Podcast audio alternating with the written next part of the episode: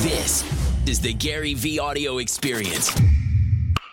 Would you be more likely to invest in a cannabis startup that had mediocre product and incredible marketing, or incredible product, mediocre marketing? Both. They both have a, a, a future. Yeah, the first one's gonna work because most people don't know what the fuck they're eating, drinking, or smoking. What? I'll say it again. The first one will work because if it's just mediocre, but the marketing is phenomenal, 98% of the world are gonna fucking smoke it and not know that it's mediocre. All of you do that every day. I loved everybody's faces like, nah. I was like, you do that every day. Every one of you is eating or drinking something mediocre compared to the person that actually knows what the fuck's going on in that category, and you don't give a fuck. So both. Definitely. Because a great, great, great product with mediocre marketing, you can always fix the marketing. And if the product's fucking the best, it's always got a shot. Okay, but let me play the devil's advocate. Go ahead. I, you know I'm this. I've been paying a lot of uh, attention to the weed space for a long time. Looked at a lot of influencers who started brands, and even a lot of the biggest rappers who are the biggest potheads, who are the most associated with cannabis that you would think would have the best chance at getting a weed brand off the ground. I talked to the weed shops; they ain't selling shit. That's because being famous has nothing to do with marketing. Two different things. You're right. I know. Li- Like, being famous is amazing. It gives you an opening chance. But if your marketing isn't on point, it's not going to matter. So, to your point, I don't think you're playing devil's advocate. You just twisted it to a different part, which is appropriate. You could have the biggest names in hip hop or in culture be associated with it, but that has a separate conversation to marketing. As a matter of fact, I would argue that most businesses that over rely on a human being's popularity almost always have shit marketing because they think the popularity is going to be the marketing. So describe the success of something like Happy Dad, which just I see that I'm like, these dudes are the ultimate marketers. They're not just guys who were able to put their names on product. The Nelk Boys, they bring a Happy Dad to, to the service. I'm not sure how much better the product is than uh, a White Claw. I'm assume the, Yep. the difference isn't huge. But when I look at that, I'm like, okay, that's how you do it. I still feel like I haven't really seen a weed brand hit it on the head like that in terms of using the influencer to push the product and make it cool. There's a lot more friction in the weed game than the alcohol game, right? There's still more friction. We're just still earlier. Prohibition was in the 30s and 40s. We, we need a few minutes here to get the friction out of the system. On the Nelk Boys answer, the Nelk Boys do their thing, and Kyle works real hard. Steve works hard. But what a lot of people don't know now, I think with the Full Send podcast, people know a little more. John, who's their partner, he's been doing this for 15 years. He's a marketing person. He was early Vine. He figured out how to market on Snap and TikTok. Like there's there's talent in John as a marketer. He's a businessman. And so it's not just Nelk, who them themselves I find to work pretty hard for people that have big audience, but it, but the behind the scenes and slightly more in front of the scenes now with the podcast, John it has a lot to do with Happy Dad and a lot of celebrities and influencers that look like the Nelk boys they may have the audience and they might be the talent, but they don't have that business operator in the mix, and that's the difference there. Yeah, like the Nelk Boys, I think on their own seem pretty incredible as businessmen, but their real genius was going in and hiring some guys who are 20 years older than them to have real deal business chops to take projects that might have took them 10 years to get going and they're getting it done in like six months. I mean, that's incredible from my perspective. What this space knows, definitely, I mean, if you're in this crowd right now, you've been about this life, like you're not coming to this like just casually. What everybody here knows, whether it's in cannabis, and this has happened over the last five years, or in other sectors, and what the world's starting to understand, I can see the collective starting to put the pieces together. The sizzle is fun. The hype is fun. It's nice. But like nothing has ever actually won on pure hype. It's always going to be operations. This is real business out here. You've got to fucking operate. You have to know. And a lot of people are now becoming entrepreneurs and getting into it over the last 10 years for the first time. Everybody came into the game and thinks it's easy or we're just gonna get this famous person. This is hard fucking work out here. It's fucking lonely being an entrepreneur. It's all on your fucking shoulder, it's on your fucking chest. It's hard out here. And it's it's hard because nothing fake ever actually wins. It might look like it's winning. It might be up by 30 in the first quarter, but that team is gonna fucking lose that game. And I'm excited because I think now that people have been fucking with entrepreneurship for 10 years, I can sense that people are starting to understand that there's a lot of bullshit. It looks good, you think it's gonna be good, but you're starting to find people that are trying to actually ask real questions, not just like people just made assumptions like, oh, this person's gonna be associated with it, it's gonna sell out. Cool. Even if it sells out for the first year, what about next year? what about the third year? What about production? What about when supply chain gets fucked up with COVID? Do they know what the fuck to do? This is real fucking business. Definitely. What I find fascinating too is that when I look at the top weed brands or the weed brands that I think are doing the best marketing, I look at something like Runts and I see their biggest thing is just the real boots to the ground marketing, getting it into the hands of cool ass people and really like like like the thing that you can't buy, which is just really having that relationship with people and making the people love you. They're about that life. Mm. Like, you know, authenticity and real gets thrown around a lot. It's cliche. It also happens to be true as fuck. Like, if you're of it, if you're of it, you're in it, you have real relationships. People know your word is bond. You, they fuck with you. They know you. If you go take that and then you fucking actually work and build, you know, Jungle Boys isn't getting there by accident. That's not a by accident. That's fucking years of proper execution and strategy. They're like, yo, the cannabis part is fucking friction. It's gonna take a minute.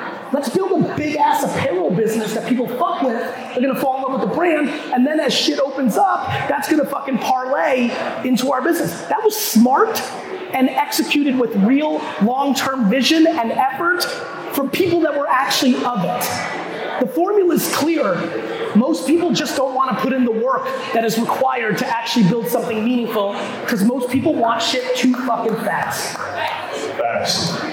When we were talking backstage, you said something about how not only do you think that the future of cannabis is gigantic, that you're also very optimistic about the future of quote unquote you, fungus. I've been getting served a lot of ketamine ads on Instagram.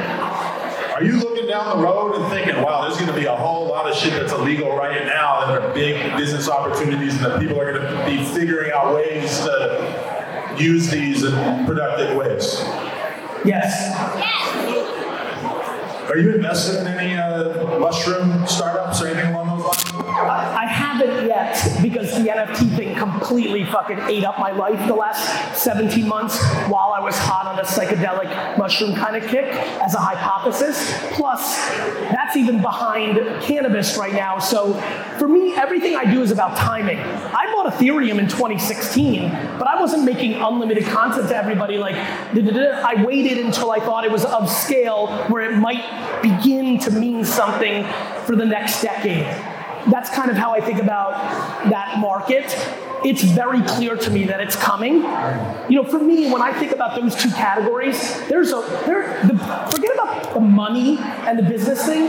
On a philosophical kind of point of view around humanity, it is very clear to me that so many people are going to benefit physically and mentally from this consumable product in both categories that today are taking some other horseshit that's not as good for them. And so that's just exciting for me to see play out over the next two, three decades. And so I'm keeping my eye on it. I'm definitely following entrepreneurs that I think are authentic to it. I try not to run into shit when I first see it too fast, coming too hot. I want to be thoughtful. I want to have at least a baseline education on what the fuck I'm talking about. But I've definitely gone into the lab in my dome about this is now a seed of like this fucking space is gonna happen too. Let me look at what people are doing, how they're doing it. Let me learn who's real, who's full of shit. So I'm plotting. I'm plotting. You're paying attention. Okay, I like it. Uh, yeah, I don't know. I'm kind of waiting for the cocaine IPO. I feel like that's going to be a big day. I'm not as sold that that's going to be completely legalized so quick. That might be after I'm in the ground. Tony Soprano is coming back for he, what he's owed. What's your personal relationship with cannabis, if any? My personal relationship is I, I'm a child of the 80s. My mother is my hero, my number one, by far. She got Nancy Reagan out in 1984, and she came up to me at 14 and said to me, sat me down, only time in my life, sat like ever did anything like this. She sat me down and said, I never want you to do drugs. Promise me right now. And I said, I promise. I went to Mount Ida College in 1994. My friend Miz, Moose, LA, spent four years because those three guys and my other four core best friends probably smoked seven to 12 blunts to the face a day while we, while we played Madden and did all that shit. They spent their entire four years trying to get me to smoke. It didn't happen. So my personal relationship with it is I'm not a consumer. Um, and but on the flip side, even back then when my mom was trying to scare the shit out of me about it, I'm really not great at judgment. You know, and so even from forget about now when it's easy to be more thoughtful about the subject matter.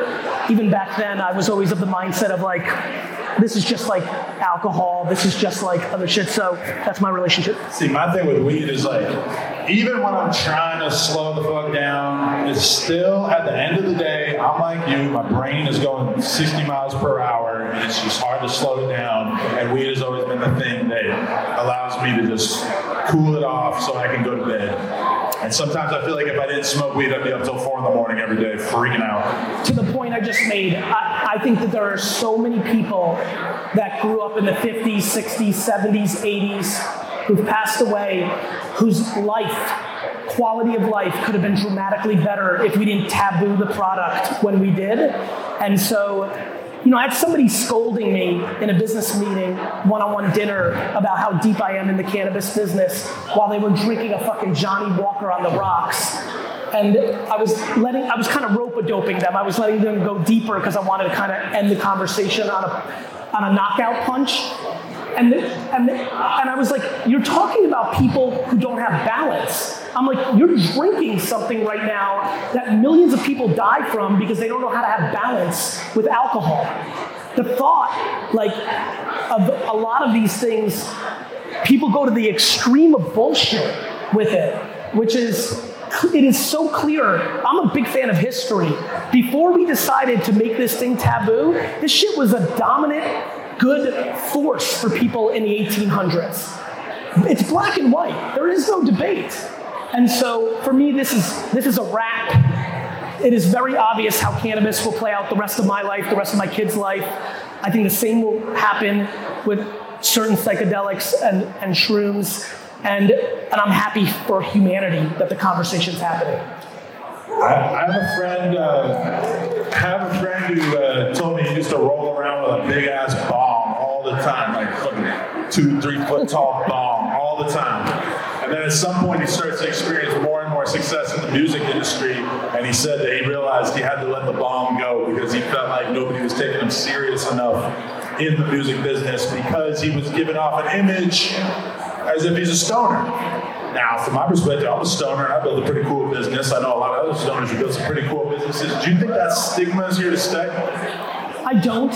I think it's declined dramatically in the last 10 years. Like, I mean, just looking at the body language, just think about how much has changed in just 10 years. The stigma's way down. Um, but, you know, the reality is, is like, the, back to your point, you built a really cool business. I think a lot of people here are realizing build shit for yourself that nobody has anything to say about, and then you can do what the fuck you want. When I was coming up and just wearing jeans and t-shirt and sneakers at business conferences in 2006 and 7, I got crazy judged. I was a bad student and I dressed casual. I wasn't serious. I wasn't worried about that because I was building a business in entrepreneur land where their opinions on me had no fucking say. And I think as the world is evolving, where a lot more people are just building things for themselves, people would prefer to make a little less money but have a lot more control about how they want to navigate life. And I'm happy for people about that.